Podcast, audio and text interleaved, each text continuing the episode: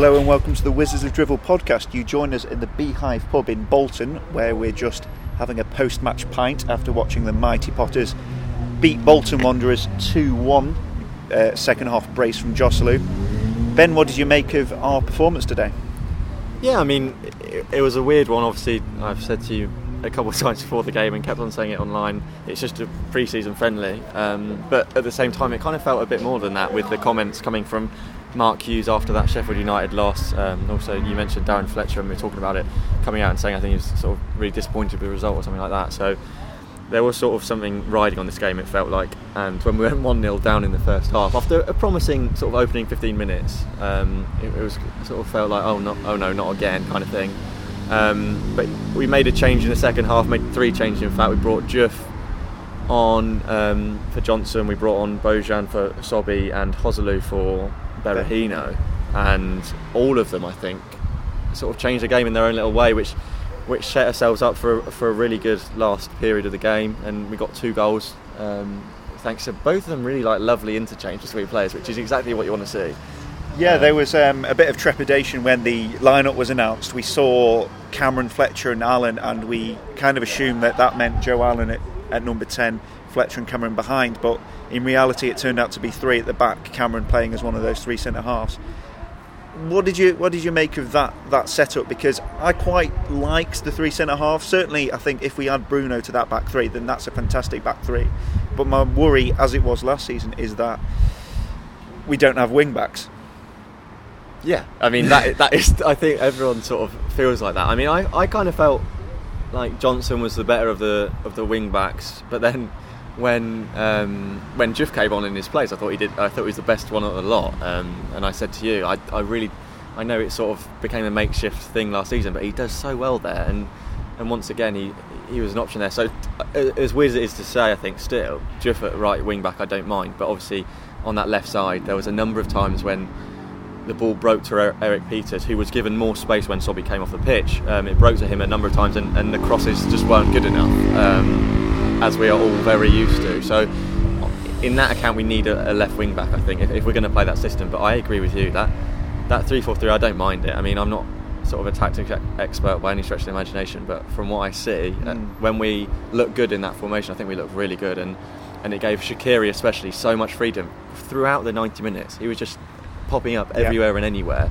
alongside Fletcher. Fletcher would pick up the ball, give it to Shaqiri, and, and and he looked for that through ball. It didn't really work with Berahino in the in the first mm. half or the first 60 minutes or whatever it was. But when Joselu came on, it, that link up play really did work well, and, and I, I, enjoyed watching that 3 yeah. 4 3. I think the, the, the, main causes of concern with the 3 4 3 are the full, are the fullback positions. I, I would be quite interested in seeing Diouf and Ramadan be the be the wing backs because uh, both are very good at getting back and can also offer something going forward. Whereas Pieters doesn't really offer anything going forward, and Johnson's a bit suspect going back. Um, and there's also the issue of making sure that the midfield links up with the front three. Now, I thought it was a lot better when Bojan came on the pitch, and I thought Ramadan was a bit lost, to be honest. Uh, there was the issue of I don't really think he knew what his role was, and I think that kind of negatively impacted on Erik Pieters' game as well because Erik Pieters wasn't really getting forward as much when Ramadan was playing there. But when you have Bojan, who is more suited to playing like further inside the pitch, that allowed Pieters to bomb forward, and and we just attacked in numbers better. As, as you say, Shaqiri was excellent throughout, and I've got no issues with Shaqiri playing in that kind of floating position. He was everywhere popping up. Fletcher, as you say, also just very composed on the ball. He's he's looking a better and better signing with every passing game. The question is, could Imbula play there? I've seen a tweet from James Whitaker suggesting like Imbula could be suited to that, picking up the ball from the back three and running forward. But Imbula wasn't even in the squad today. Suspect he'll play at Crewe, but we don't know what his future is at Stoke. So a lot of question marks still. Big big question mark after today is do we keep Joselu around? I mean, if you're going to do something on like, I didn't even expect him to be in the squad. I said before the game to you that Joselu's starting. Why? Why? Or not starting? Sorry, he's, he's, in the squad. When when other players that you might expect to be sticking around, like your Crouches and stuff, didn't even make that that squad. So I don't know what that is. I don't know if it's getting him back to fitness, but he was given his opportunity and he took it with two goals um, and just some really good, as I mentioned, hold up play. He, he's very good at controlling the ball um, when it's fired into his chest. Um, there was a couple of times that happened, and also just be in that system, that three-four-three with with Bojan and Shaqiri buzzing around. He also doesn't mind to drift off to the left where Berahino is very busy. He's always running, and I think we saw that a lot today as well. But the pass doesn't often work out. Where Joselu he'll give you that other option of, of, either firing it into his chest or onto his head, or he can go out wide and, and try and pick out a cross. Um, but yeah, I, Joselu is such an interesting one because he he's not fast really. He, he's not fast. He's not sort of massive. He's not like he's no. not a Peter Crouch. What is what is Joselu like? But yeah, he, he, did well when he came on. He scored. I think goals. Joselu's biggest strength is his link-up play, and we saw that today. He the both goals you mentioned, he was in the right place at the right time. He he kind of connected well when we had Bojan Shaqiri and Diouf and that looked good. The, the question is, like, will we will we see that combination in a league game? Will we see Diouf and Shaqiri? Uh, no, not Diouf and Shaqiri. Bojan and Shaqiri behind behind the front man. I have my doubts, and it, it comes back to what I'm not sure we'll talk about later. The whole doubts about what our team will look like going into the season. Uh, on the whole, I thought it was good. I mean, decent performance, some good individual displays. Fletcher, as we mentioned, I was pleased with Kurt Zouma's performance. He didn't seem to put uh, a foot wrong, really.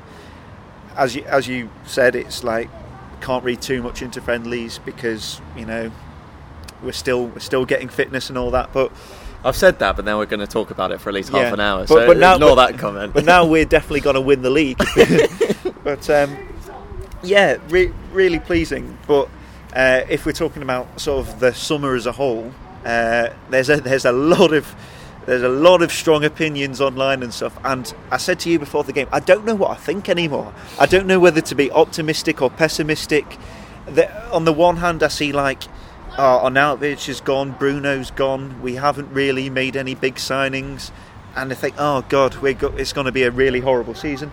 But then you see things like, oh, we're going to promote youth. You know, we've got some exciting young players coming through, and you think, oh, you know, we, we could be all right. So it's really a strange time, and I think this strange time will continue right up until deadline day closes. I think the fact that if we're playing the system 3-4-3 and Bojan especially on that left side, that brings up the question: Do we need an Arnautovic replacement in a sort of different light now? I feel because do you want to bring in if we're going to sometimes play that 3-4-3 with Bojan in there on the left side, not really on the left side, sort of like an inside forward that floats around.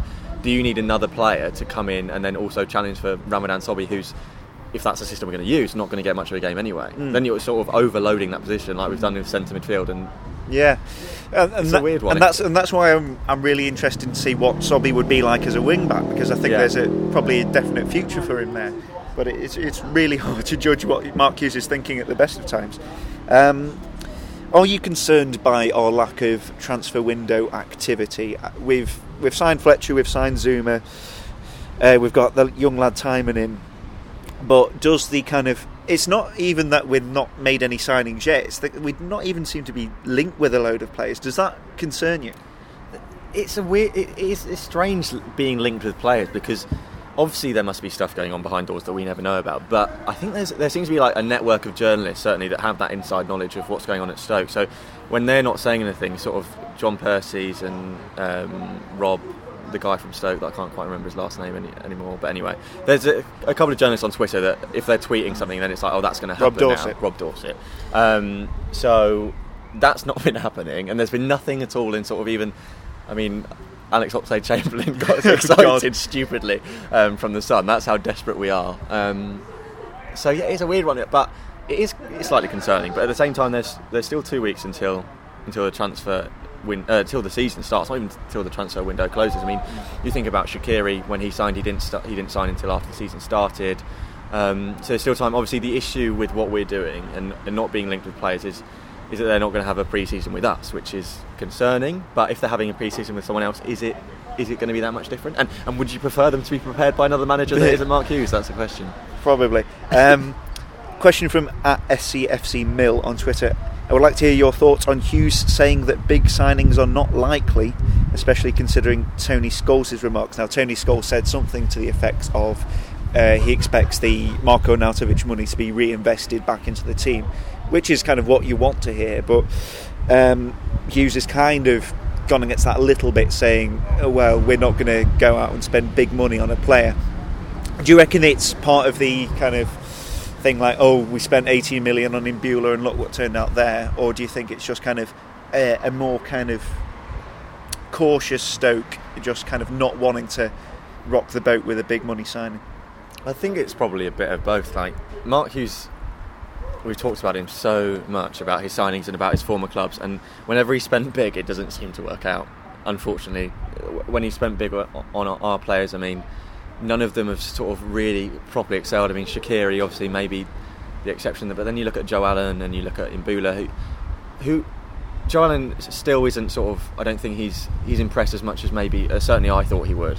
Um, so maybe it's that kind of level where it's like we're still willing to spend money if there's a there's a player there that's that's to be bought, but we're not going to sort of splash the cash on on someone and, and, and, maybe waste that money. We want we don't want to do sort of a, a, Tottenham all those years ago when they just splashed money on people that mm. didn't work out. we want to get the signings that we want, and if they're not there for the right money, then then we don't need to do it. Yeah, there's also a kind of conversation about when we sign players, like what kind of players are we looking to attract? Now, if we're not spending big money, that kind of indicates that we might not be after like first choice players. And I've seen people su- suggest things like, let's get a guy for cheaper who might not necessarily be a first first eleven player, but can provide competition for like the likes of Sobhi, who's still young, and can provide a bit more competition in certain areas. And I think that's that's fine, but I don't also want to sign players, even if it's for not that much money, who aren't really focused on that first team. I don't see the point of beefing up the squad for no reason. I think you either have to buy first team players or players who want to be in the first team, or you don't because, yeah. like, if if if you if we've signed a player who's happy to sit on the bench, like, what's the point of signing him? Almost. Yeah, I I do understand what you mean. I, I, slightly disagree. I think. I think in some occasions it is definitely worth it. I mean, looking at our starting eleven, I almost think there's not too much that needs to change. Really, I think the the wing backs that we've brought up already. I think BMI at centre back instead of Geoff Cameron. We said during the game that would be fantastic. And and and there you've got the sort of first teamers. Obviously, maybe you'd talk about getting a, a better striker with what, it, what, how it's been going, but we've just spent whatever money on Berahino and we've got everyone else there. So in terms of first team players, obviously sometimes you'll get a marquee signing that will improve what we've got already. But I think we've got the basis there of a really good team. Just, mm. just I literally think the wing backs, if we're going to play a three-four-three, are, are vital. But yeah. other than that, I think we're from what we saw today. I think we're okay. A big question I had watching that game, certainly in the middle of the park, was I quite like Fletcher and Allen as the midfield two in that three-four-three. Uh, certainly, Joe Allen, I think he'll be better there than at ten, which you know, was my big worry before the game is always going to be at 10. But I thought he he suited playing there, and I think Fletcher might be able to bring the best out of him because Fletcher's very calm and composed on the ball. He always go, tra- tracks back to, to take the ball and then uh, looks to, to do his business with his feet. And, that, and I think that frees up Joe Allen to do more of the Joe Allen type stuff, the uh, buzzing around, trying like uh, gnash at the heels of of the opposition. But my big question is if, as we've been rumoured to be, if we're interested in Fabian Delph, where does Fabian Delph come into that equation? Because like midfield is the is the position we're we're pretty much packed in. I mean, you've got I think with those two as starters, Allen and Fletcher, you've also got to look at guys like Ibrahim Afellay, maybe Geoff Cameron can play there, Charlie Adams still around, you know. So, Imbula, good God, I forgot about Imbula. So where the hell does Delph come into the equation? Does he replace Allen? I honestly hope, I really hope we don't sign Delph. I, I think he's a, a fine player. I think he's he's good player. He's sort of similar mold to Berahino, where at the moment he's kind of an unknown prospect because we don't know how good he'll, he'll be for us, which I don't want to sign anyway, like in any position really.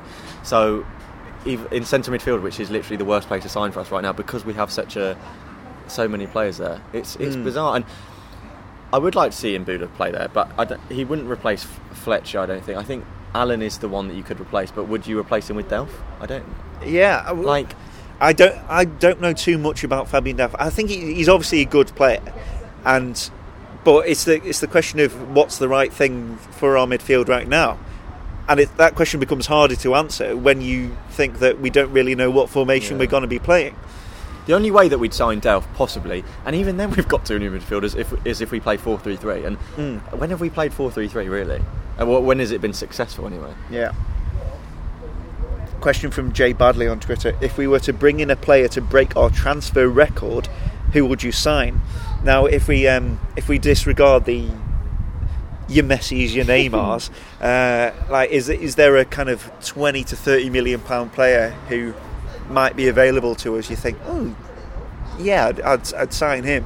Obviously, it's a easy question to answer when it's not our money, but I think someone like Canoply Anker, uh, he's he's perennially linked with Stoke, and I don't know how available he is or if he even sees Stoke on his radar, but he, his name has cropped up again, and like someone like him on, on the wing would be fantastic. But again, what does that mean for our system? Because I see more of a direct winger than the likes of Shaqiri, so. I don't really know. I don't really know. Scouting is difficult, I think. Yeah, I don't have anyone off the top of my head that I would sign, but as I said, there's not that many positions that I really think need to change. Like you're looking at wing backs and right backs. Like, I really think signing a, a great left back is, is the priority for me. I know a lot of people have said right back is more important, but I think I honestly really like Diouf there. And then Mm. I know that's like that might be I don't know that might be wrong to say, but he does a great job. That the only reason why we don't like Diouf there is because he's sort of no, like a striker, but Yeah. he's slotted in there, and every time he plays, he puts his hundred percent into it, and he does a good job. It's not just that he puts his hundred percent in; he does a good job there. Yeah. and he did it again today. Yeah, the th- if it's a flat back four, I'm much happier with our left side than our right side. Mm. But if it's wing backs, I'm a lot less happy with our left side than Yeah, our right side because Pieters is very good. Well, he's, he's decent at defending. Don't want to pump up his ego too much, but he's decent at defending. But going forward, like we, we saw it today, the classic Erik Pieters uh, cross uh, brought us back down to earth a couple of times. Um, I feel bad for him though because the reaction from the crowd Yeah, is just so like, derisory of his effort, and it's like it was bad, but Yeah. Eric is all right, please. he, he is just terrible at crossing though. There's no getting away from that. Um, Birds of Dartmoor on Twitter. Welcome thoughts on Hughes' subtle dig at Ramadan, our only hope for this season, and also what you think of Hughes' man management in general? And now this was uh, it was a story in the Sentinel which came with the headline something like uh, Hughes urges Ramadan to forget his wedding and knuckle down, which I think if if I can accuse the Sentinel of clickbait was a bit hyped up. I don't think Hughes's actual quotes were really anything to that effect, and even if they were, I'm not that outraged anyway. I know uh, Ramadan is a player we're all like, we all like, and want to see a lot more of, but that's all right. You know, sometimes your manager will will bring a young young player down to earth. Sometimes, sometimes he'll have a bit of a pop, and that's good for a young player. You know, we we can't kind of keep the players we like wrapped up in cotton wool and immune from criticism. But even then, I don't think what Hughes said was actually that critical. And uh, I think the answer, like on that point, my answer to that question would be different.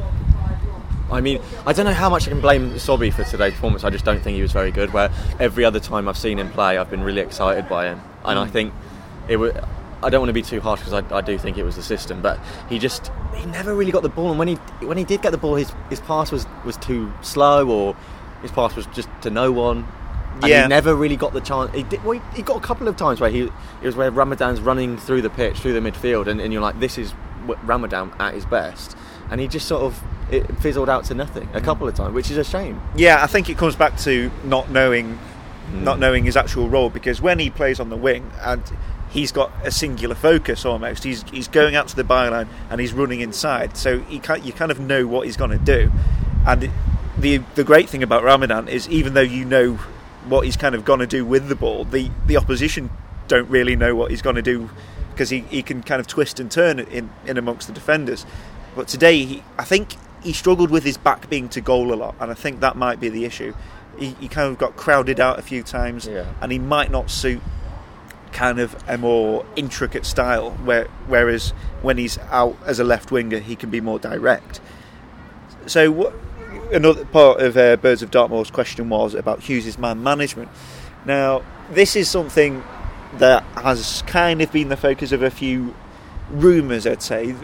uh, about kind of discontent within the dressing room. Like, are certain players uh, unpopular? Are certain players bringing the mood of the dressing room down? I know there's been a few kind of subtle tweets, or not so subtle tweets, if if you can think of them like that. But there's been kind of murmurings about dressing room disharmony, which I I don't know how much to read into them to to be honest, because certainly on the face of it today, everyone seems fine. Um, I don't know what have you what have you made of of that? Well? I mean, I pointed out to you today that everyone sort of before the before the match were high fiving. Everyone like there sort of seemed to be a point of it. I don't know if if I've I never concentrate on that aspect of the game before, and it happens every time. But there did seem to be I don't know if it was forced or it was just like everyone was sort of coming together and and obviously there's no we're not going to speculate on this podcast about who or like what is going on in the dressing room because we literally have no idea. Yeah. As much as some people seem to think that we are, we pretend that we're in the know. We are not in the know, and we don't we don't want to be in the know. apart really. from um, Dominic Telford's transfer activity. Yeah, apart from that sort of sourcing. Um, I, well, we, we don't know what Mark Hughes' man management is like, but on that point about Sobhi, I think sometimes things need to be said, and and when they're said in public, then it's going to kick someone up the up the bum or Mm. whatever. So like, why not say that? If if Ramadan Sobhi has come back from from his summer and he's not pulling his weight, yeah. then say I, something. th- I think Hughes' man management is actually probably one of his strengths as a manager because if you hear what some of his players say about him, that it's always fairly positive, and I think that's a big draw in attracting players to the club. Definitely. You know, he's he's a famous player. He's been at uh, big clubs around Europe, so he's he's certainly a big name. His uh, I think when he speaks, that carries a certain weight. Now, people talk about his personality. Uh, certainly in, in post-match interviews and stuff, he's always very dour.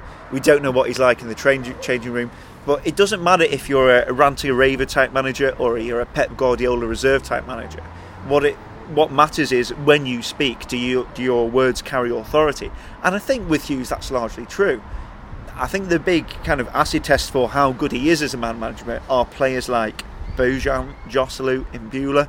If Bojan comes back and has a great season this season, that will be a big testament to Hughes' man management. Similarly, if if if Imbula stays and does any just has any kind of decent season, people will point to Hughes and say, "Well done, well done for sticking by Imbula there."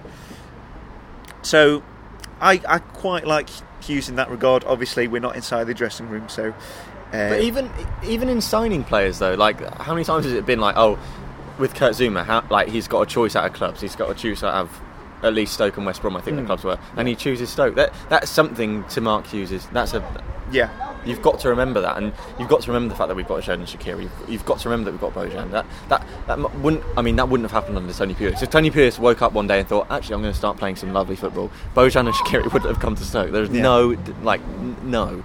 So the fact that Mark Hughes can pull these five players in, I think is, is one thing, and it shows that he's at least got something about him in, in terms of sort of speaking to people and them listening to him, and, and, and showing that he's he's got something about him Yeah. in that aspect.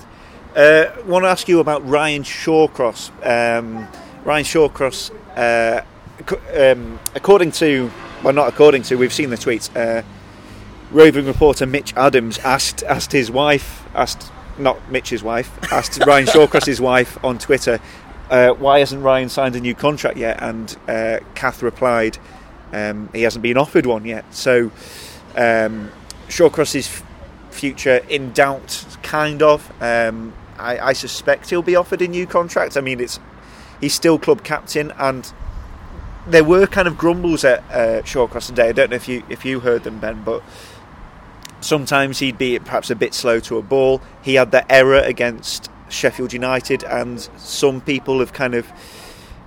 I've had the knives out for Shawcross almost. A, a select few have uh, kind of really gone in on Ryan Shawcross and questioned not only his captaincy but his place in the team. I wrote an article for Wizards uh, a week or so ago about Ryan Shawcross's captaincy, saying, "Look, he is our captain for a reason. We, we're not keep, just keeping him on in that position for sentimental value, because what's the point?" Um, but I don't know what you think about Shawcross's uh, leadership. I, I, I'm not going to question Ryan Shawcross's leadership because, from our point of view, it's not really changed. I mean, Ryan Shawcross has never been that shouty, sort of esque, John Terry esque dickhead on the pitch, and I quite like that as a leader. I think again, it sort of it shows that Ryan demands respect from players rather than sort of has to shout about it like like sort of John Terry or whatever.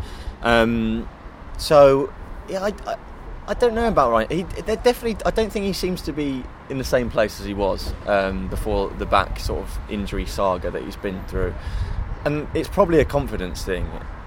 I mean, you come back from an injury like that, and it's, it maybe is still playing on his mind. And instead of thinking about sort of leading the team, he's doubting himself because those comments last season about sort of oh the fans sort of they should be grateful. Whatever, and there was a cup, cupping, and it, cup of the year incident as yeah, well, and, it, and it's why, why, like, why does he feel the need to say that? There must be something there that he's either not as confident anymore, or he's like thinking, maybe I don't know, maybe I'm reading too much into that, but I feel like if you are on top of the world in terms of sort of confidence and, and feeling good about yourself, you're not mm. going to come out and say that. So I, would, I, just want Ryan back. And I looked at him today. I was watching him, and I was like, is he the sort of the same? I don't know, just his body, just his body mm. shape and his, his prowess just didn't seem the same to me when I was, I was watching him. Maybe again, I'm not sort of, I'm, I'm pretending to be like this body sort of language expert, which I'm clearly not. But it's just it, it, there, there is something there that isn't the same, but he, I think he, he, did fine today. Mm. I just I want him to hopefully grow in confidence. And I, I am not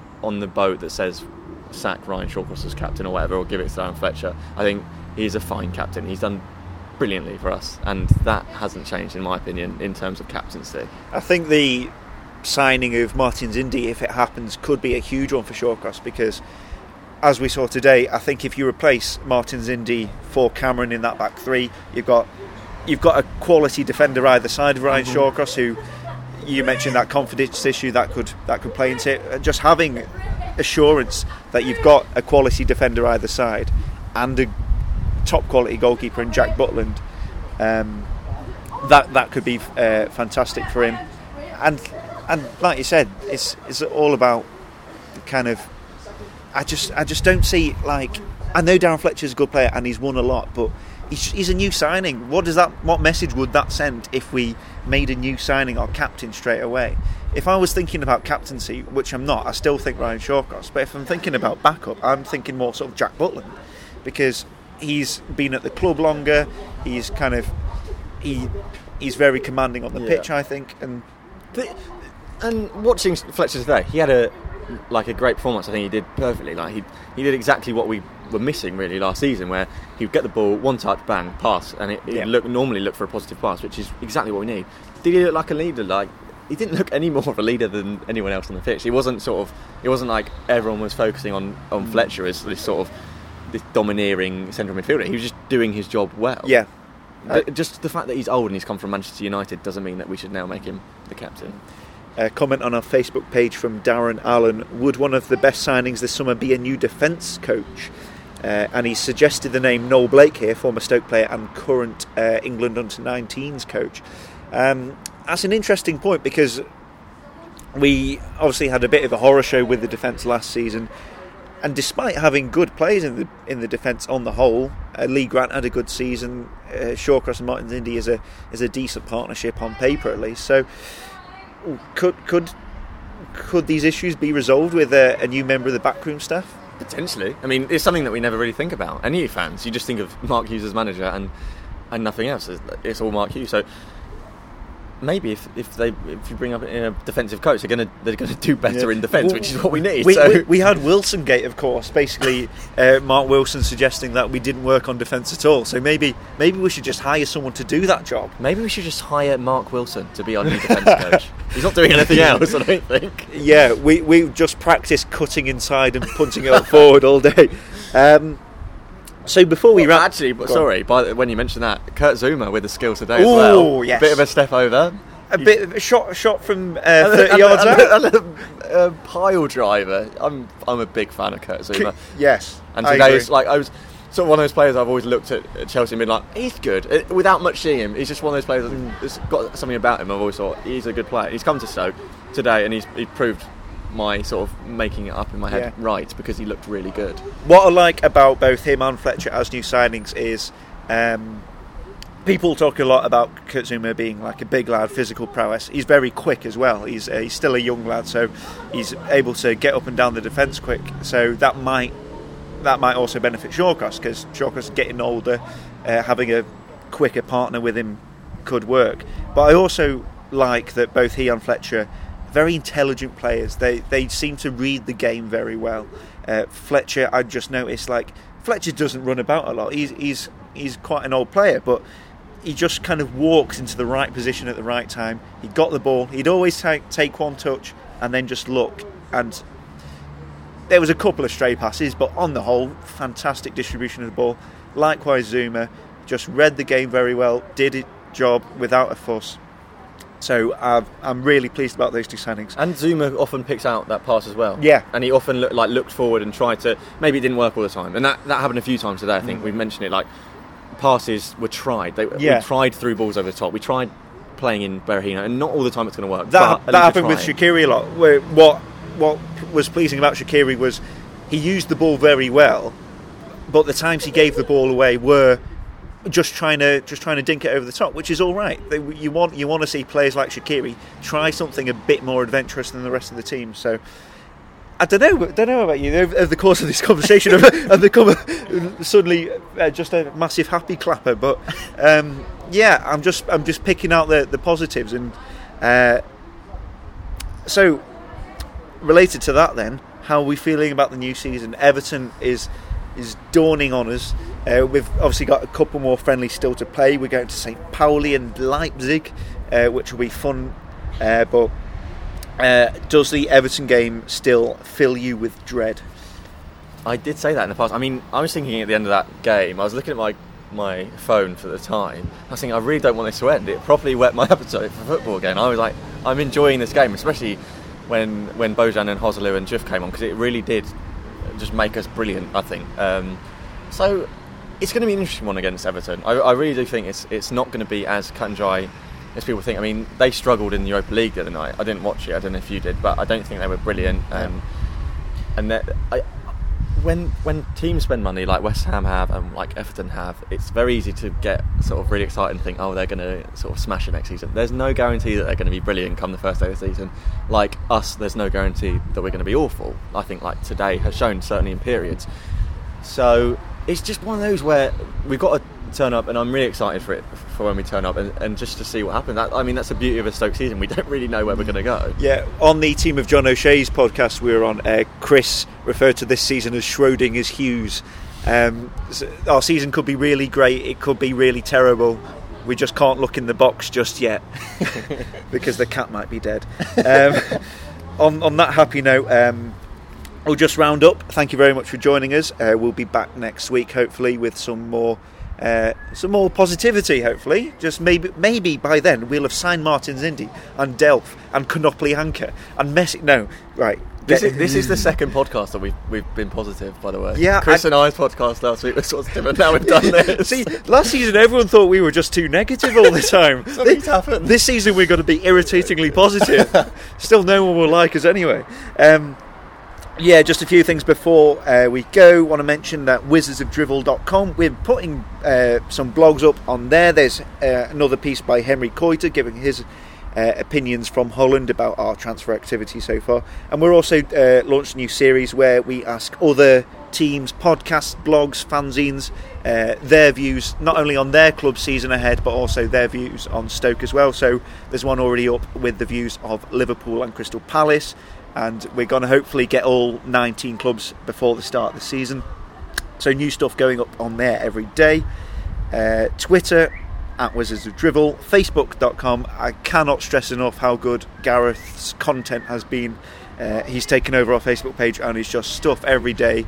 Uh, some great Stoke nostalgia stuff and like just interesting graphics of like there was one the other day about like how many appearances our academy products had made that makes for interesting reading. Uh, so facebook.com slash wizards of drivel patreon of course patreon uh, as always less than three do- less than three pounds a month gets you two extra wizards of drivel episodes so for a price of a cup of coffee you can listen to us ramble on uh, for, for for like two hours extra a month so that's great isn't it um, of course, if you enjoy this episode, uh, leave us a five star review on iTunes. That would be very much appreciated. And finally, hopefully, for this episode, we've had our brand new theme tune, courtesy of Stoke on Trent band Divenire. Uh, great band, check them out. We're, we're, we're big fans, so we've got a new theme tune, and we're hopefully one that's uh, like no copyright issues on that. So all good, all good. Thank you very much, Ben. Thank you, Dave. I've, I've, I've enjoyed my day. That's in good. Bolton. Yes. well, I think we're in uh, Lostock rather than Bolton. Uh, Uh, technicalities. stupid out of town grounds, but uh, thank you. Go on, Stoke. Hello, it's uh, Chris here from the Wizards of Drivel, driving home after visiting Sheffield for Sheffield United 2, Stoke City 1. Oh, what um, what an interesting friendly that was. Uh, this is just my, my, my thoughts just coming straight out of the game, getting in the car and driving home. So if you do hear any car noises, that's why. Um, wow. Uh, so that first half was flipping awful, absolutely awful. Um, I mean, let's address the elephant in the room that is Ryan Shawcross. Like, oh, he was. It was uncomfortable watching him in that first half. I mean, his uh, head back to Lee Grant for Sheffield United's opening goal was terrifying. Um, and then after that, he just looked oh so uncomfortable on the ball. Um, Glenn Johnson didn't help either. He looked lethargic. I mean, the entire team in that first half just did not look up to it. We looked lazy in our passing. Um, we our first touch was all over the place. Oh goodness me, um, not not good at all. Um, Ramadan unfortunately looked sluggish. Um, uh, and then uh, midfield three of Geoff Cameron, Darren Fletcher, and Joe Allen was is not something I want to see on that first day of the season, uh, which is a shame because that's probably what I will see. Um, the, the the only real moment of Stoke quality came with Shaqiri and Ramadan linking up, and it ended in a Shaqiri goal. So, uh, just shows that there is quality in this team. It's just defensively we are so suspect. Um, Sheffield United did just they were they were up for this first half and they they came at us and I think it took us a I don't know I would say 25 minutes before we had a shot on target and at, at that point they'd had like six seven shots I don't know. That's how it felt anyway. Uh, second half second half was a heck of a lot better. Um, Peter Crouch coming on really did change the game for us, and I don't know if that's a good thing or a bad thing that we still look on a 36 year old for game changing attributes. He came on and he created a lot more space. It was quite evident that Saido Berahino benefited much more from Crouch being uh, in that team, creating space, pushing forward. Same goes for Shaqiri. Shaqiri in the second half was cutting inside a lot more, and he was um, dangerous in that second half. The Sheffield United fans gave him uh, rapturous applause when he came off for Juve, um, which was odd to me, mainly because I was just like, well, that, that's just what Shaqiri does. Uh, but he, I tell you what it is about Shaqiri that's impressive. He, on numerous occasions in that second half, uh, United players came to run him down, and he just held on to the ball and managed to just dribble away from them. Um, it was nice to see, and I do genuinely hope that he becomes the, the talisman of this season. He becomes in in, in Arnautovic's sh- um, in the in the gap that Arnautovic has left. Shaqiri becomes the main the main man because he did impress. Uh, Ramadan, yeah, same again. The the space that Crouch created allowed Ramadan to flow uh, um, and run in behind. Um, we changed things up in that second half as well. We had uh, Bojan came on for for Saido, and the in fact we to be fair, by the end of the match, every player had changed apart from Lee Grant and uh, Ramadan Sobhi. Um, I thought the two young wing backs or full backs impressed. Uh, it's- it, the second Sheffield United goal at the end, uh, their winner, it was a shame. Um, it was a simple lapse in defensive concentration from, from us. We they had several shots in a space of a few seconds, and it just so happened that the ball they played a nice ball out to their uh, I think it was their fullback on the right who overlapped, and uh, uh, Josh um, Tymon didn't really get to their player, and Marc Muniesa wasn't marking their their striker who came and slotted in. It was it was unfortunate because to be honest, that second half we were the better team and um, we'd had a lot of decent chances.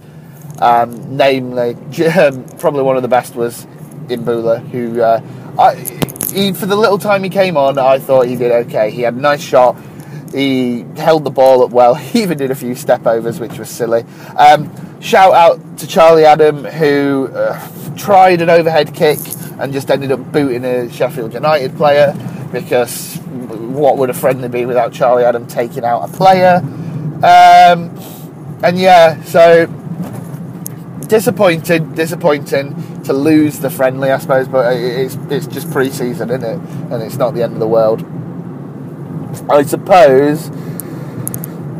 I think what concerns me, and I know it's just a friendly, so I shouldn't get so worked up. But I think what concerns me is we are so clearly a few players away from even uh, a starting 11 that can achieve something this season. I think if that starting 11 who started tonight went out, minus uh, Jack uh, Lee Grant been replaced by Jack Butland, I think that that team would, would struggle this season. Um, like I say, Crouch made the difference because he gave us a focal point who could hold players off, and our more creative players uh, could drift in and around him. We don't have a player like that apart from Crouch and, and well, I suppose you can count Joselu, but I don't know if he'll even be playing in the first team. It, it's such it's such an odd situation for Stoke because we we we really part of me part of me wants us to go and just use these young players, and then the, I think the majority of me just thinks that they're not they're not ready for that